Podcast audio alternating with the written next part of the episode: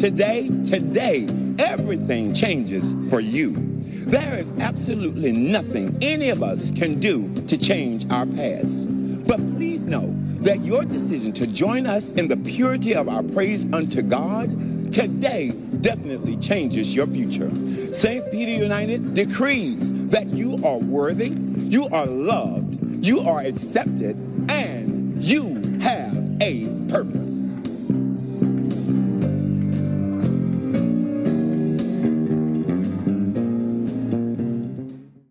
Today, we are going to continue our, our series on deconstruction. Uh, we're going to continue and end, actually, our series on uh, deconstruction. We've been on, I think we've had about seven uh, sermons now.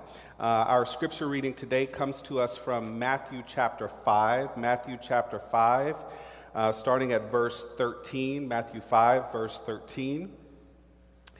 And uh, I'll be reading from the New Revised Standard Version. It's just a few scriptures, so uh, pull it up on your Bible app or your Pew Bible, Matthew 5, uh, cha- uh, Matthew 5, starting at verse 13.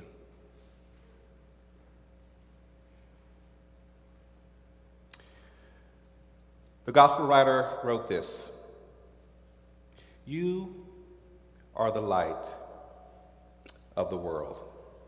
A city built on a hill cannot be hid people, oh, actually, we started at the salt. I've got something different here. Let's start at this one. This one's the right one. Let's go here. You are the salt of the earth. But if salt lost its taste, how can its saltiness be restored? It is no longer good for anything, but it is thrown out and trampled underfoot. Now we pick up here. You are the light of the world. A city built on a hill cannot be hid. No one, after lighting a lamp, puts it under a bushel basket but on the lampstand, and it gives light to all in the house.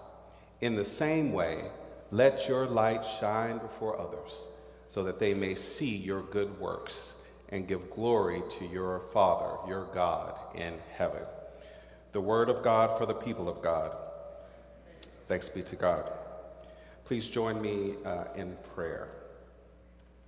Gracious God, give us now the eye of the eagle Help us to see into all of our hopes, joys, fears, and sorrows. Weave our hands to the gospel plow and tie our tongues to truth. Come, thou fount of every blessing, and tune our hearts to sing thy grace. Let us hear from you, the still speaking, ever living God. This is our prayer in the name of our great ancestor and Savior, Jesus Christ. Amen. We are going to close our deconstruction series uh, by deconstructing rhetoric today. Deconstructing rhetoric. I want to add one more scripture to this, which comes to from uh, James chapter 2, and some of you all have heard this before. Uh, the scripture reading says, What good is it, my brothers and sisters and siblings, if someone claims to have faith but does not have works. Surely that faith cannot save, can it?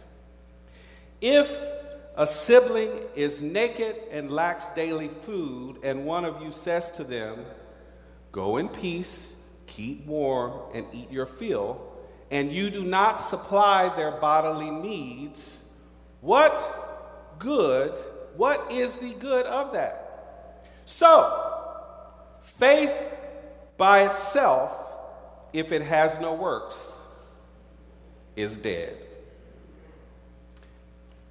I'll pick up and go back from where we started when we started this deconstruction series.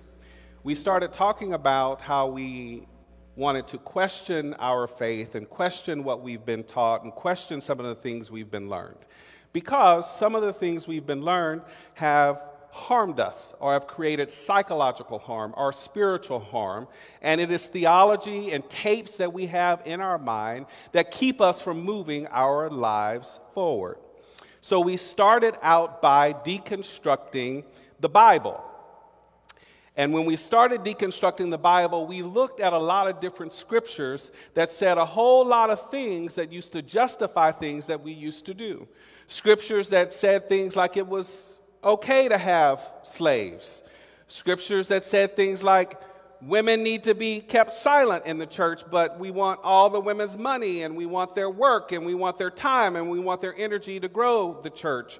Scriptures that said that, that people should be subservient to other people in the church. We took time to look at the Bible and to consider how we can stop thinking of the Bible as being inerrant and infallible in the sense that it's the Word of God that teaches us that we should or shouldn't wear makeup, or we should or should not wear long dresses, or uh, we should or should not get divorced, or we can't. We, we stopped looking at that being the infallible and inerrant Word of God, and we moved toward understanding the Bible as the in, inerrant and infallible word of God because it is a word of victory, not a word or a moral code that teaches you how many times to spin around and say Jesus' name so that you can enter through the pearly gates. We start very messy. I'm gonna be real messy today. I'm just getting started. We, we, we, I'm glad you're back because I know you'll talk back to me. I appreciate it. Thank you. So we looked at how we can see the word of victory in God, that God is about triumph and liberation from Genesis to Revelation. That God is not so concerned about how you are living your day to day life by basing it on some code that we Yesterday it was one code, today it's another code, and next year it's going to be another. No, God has a code of victory and triumph for your life from Genesis to Revelation. That is the inerrant and infallible word of God for us all. Then we moved on to salvation. And I said we need to move away from thinking about salvation as this thing that just gets us into heaven. I, there's a whole lot of churches that want to focus on come down this aisle, say the magical words, and poof, you'll be going to heaven when you die. But the gospel that I have read shows a Jesus that was concerned about people in that day and time. So somehow the church is more focused on saving souls and not focused on saving lives. We have real issues that need to be addressed today. And so, why are young people deciding not to go to church? Because they see they are saddled with college student loan debts, they are, their parents have been saddled with medical debts, and yet they go to a church that is focused on telling people who to marry, who to be, what to wear, where to go, and never one moment taking the time to help them live a life of liberation. And so we learn that salvation, based on what is in the Bible, in the totality of the scripture, from the Old Testament to the New Testament. I told you, I'm going to give you a biblical sermon. I said this before last time. Folks talking about getting a Bible based church, but a Bible based church is going to tell you about justice because that's all that's really in the Bible. I don't know why we spend so much time worried about a whole lot of other things when there's thousands of scriptures about justice and taking care of the orphan and the widows yet we want to focus on bodily autonomy and stripping away women's reproductive rights when all along Jesus has been talking about setting the captives free. I'm sorry if you go to a Bible believing church that is more concerned about your bedroom than your pocketbook.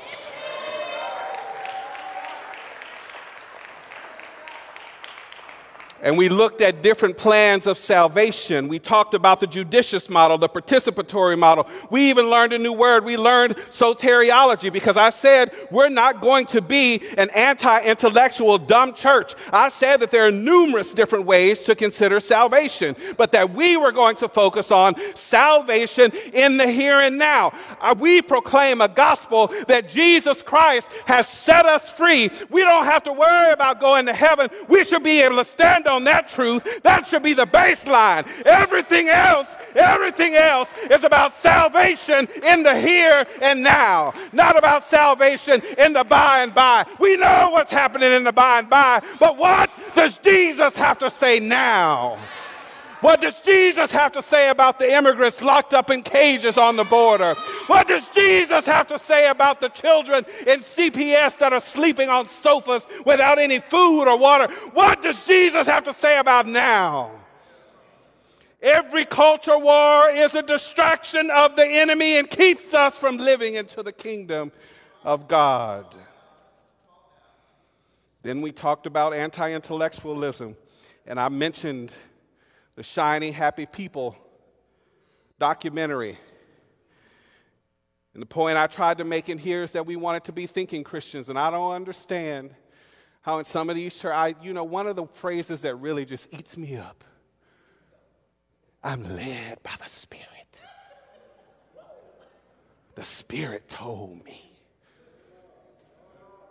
I didn't, I didn't go to nobody's school, but God just downloads sermons into my mind. I became a, I, I got my bachelor's, my master's, and my PhD in theology in two years. The devil is a lie. You went to somebody's garage school that scammed you out of all of your money, and you are still dumber than a box of rocks. When folks say they don't need anything but the Spirit, you tell them, Get thee behind me, Satan. Get thee behind me because you need more than the, you need more than the. Here's the thing: the Spirit. Oh my God, the Spirit is the intellect. The Spirit is the mind. The Spirit is the. Why wouldn't you spend your time reading and learning and doing as much as you can? Here's why. Here's why I can't stop reading because I know I have biases and prejudices. I know that I don't know it all. I know that I need to constantly be shaping and shifting and moving with the flow of what's going. Instead of being like, oh, I don't like that. And then you get up here and say, the Spirit of God told me. No, your dumb ass just got up there and said some stuff that you didn't know nothing about. You are up there preaching a false, fake ass gospel. That's what you're doing. You making shit up yourself.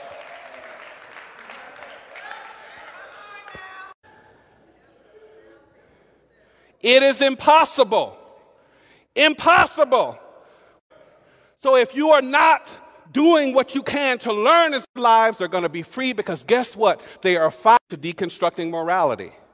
And I talked about that. And I, I went through all I went through all of these things and I talked about the hypocrisy. Have a mandate from God to do for those, to do for the least of these. And we talked about our backpack drive and our school uniform drive and helping our staff and advocating for reproductive justice and LGBTQ rights and fair pay and living wage and protecting the environment and expanding democracy. And all of these things, y'all know I've always said, I don't care about anybody's political party because both of them are missing the boat. If they actually cared about us, a lot of stuff would be solved.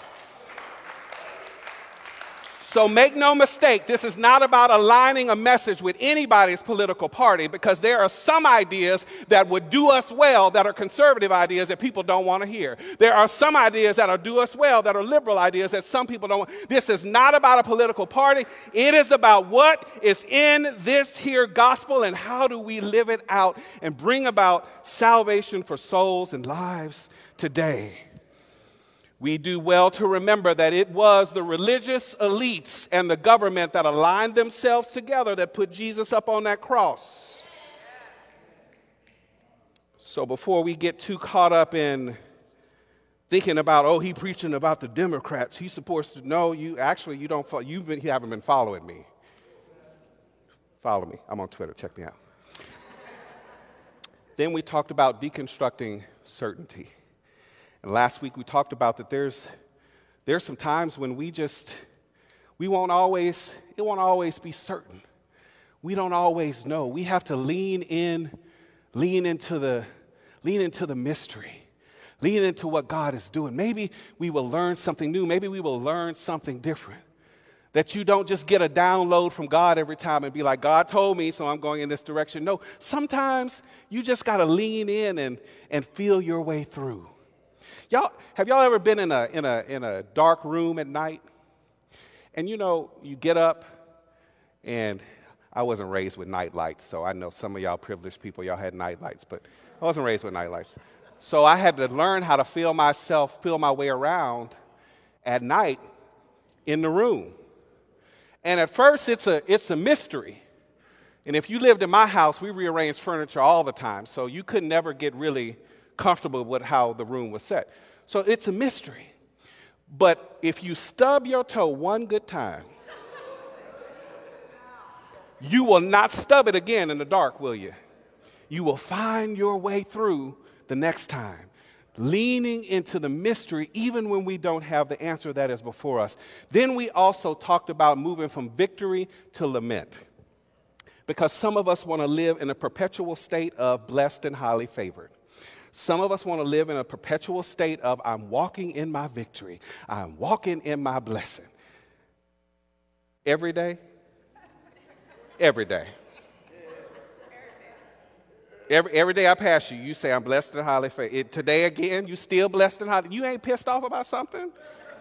Life hasn't beat you up. You're not mad. You ain't, you're not broke. You're not having no financial problems. You're not having no work problems. You're not having, right? We deconstructed the fact that as Christians, we got to get out of this faking the front, faking the funk. Stop saying you blessed and you happy and you, woo, I'm living the best life of my life today. Stop saying that all the time. Folks want to hear, I am busted and disgusted. I am mad. But you know what? God is still on the throne. God is still working. God is still doing something. And I know that God is going to see me through. We said, joy cometh in the morning, right? Uh, weeping may endure for the night, but joy cometh in the morning, right? Right? No, weeping may endure tonight, tomorrow night, and the night after that, and the night. It might go on all month, but this joy that I have, the world didn't give it to me, and the world can't take it away. I'm just going to have to cry my way through this. I'm going to have to feel my way through this, and then I will get to the victory. Then I will have a testimony to tell you what God has done. The pain, the pain of our tears, if we are willing, God can use them to be the punch for our triumph, to get us to victory. And so today, in closing, this series, we are talking about deconstructing rhetoric. Why is it an issue? Why is it an issue? Rhetoric is the art of effective and persuasive speaking or writing, especially the use of figures of speech and other compositional techniques.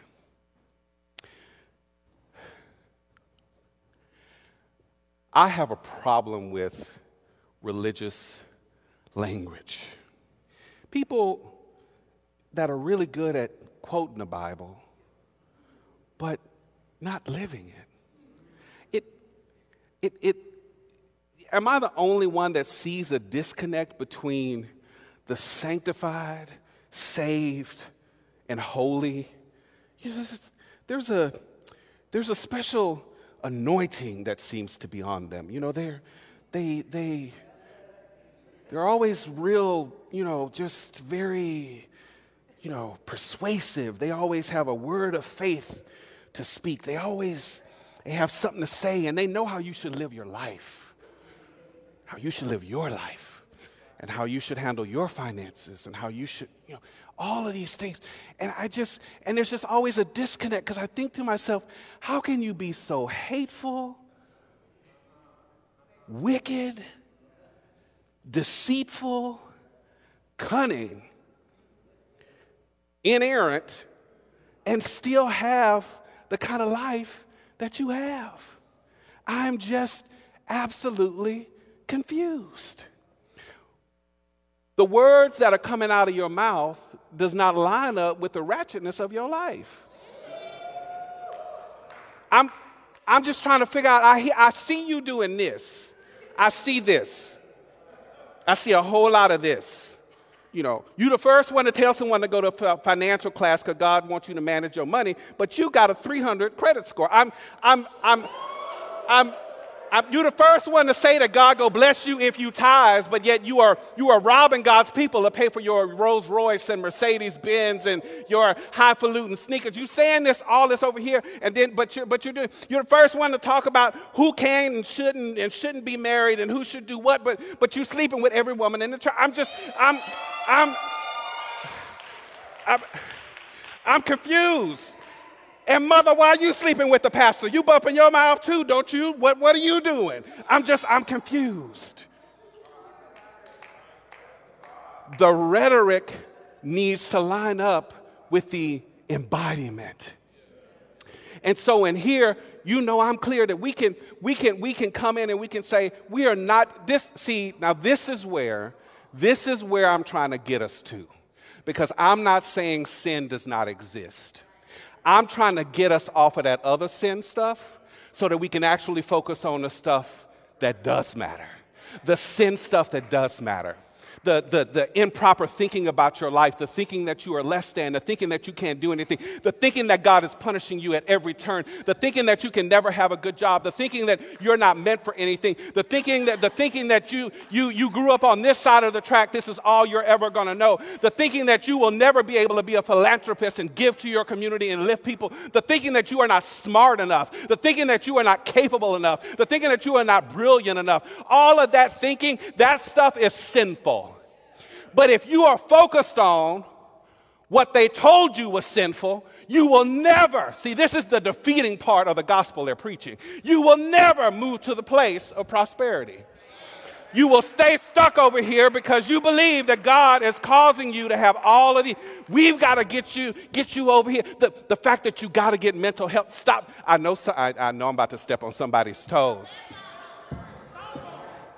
If you don't get mental health therapy, you will never know what to bring to God to fix. You keep wondering why your prayers are not getting answered. It's because you're praying for the wrong damn thing. You think it's about your mama. You think it's about your daddy. You think it's about that other church. No, you have low self confidence. You were traumatized. Your parents told you things about yourself they shouldn't have told you. And your school said some stuff they shouldn't have said to you. And you've been bullied all of your life. And now you believe it. And now you're praying for love and attraction and a relationship. And you a hot ass mess. If you do not figure out what it is, you will not move from where you are. Somebody needs to show you who you are so that you can fix the things that need to be fixed. From rhetoric to embodiment. Rhetoric to embodiment. Embodiment is a tangible, visible form of an idea, quality, a feeling. I don't I don't want to. I don't want to toot my own horn, but I, am gonna just do it for a minute. Just, just a minute. Just a minute. I can't. I can't tell about anybody. I'm gonna choose not to pick on my husband today. I might actually. I think I might. We'll see.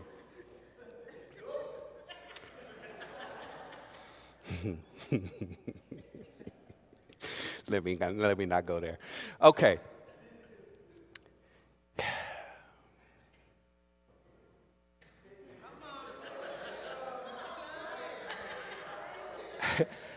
Has anybody in your personal life, have you ever felt, witness a move of God in your life?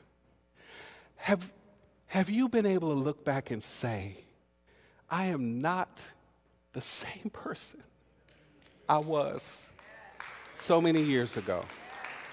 That, that, that something different has happened to me, that something has changed me, that I, like, I'm not cussing you out in five minutes, but like, look, like I, I, I was, I was able, I am now able to hold my tongue. I am now able to say, well, maybe, maybe, you know, I think to myself, I just think to myself, and Marcus did not see, now I'm gonna pick on him. Marcus doesn't like it because he'll come to me and say something about somebody, and I'll say, have you thought of it this way?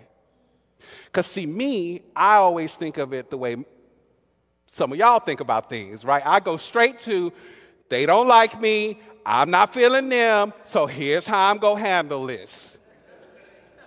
Oh, here they come again with that stuff. Here, they, I, you know what? Let, this, I'm, I'm Xing them, I'm Xing them out. I'm done with them. Oh, you know what? Block.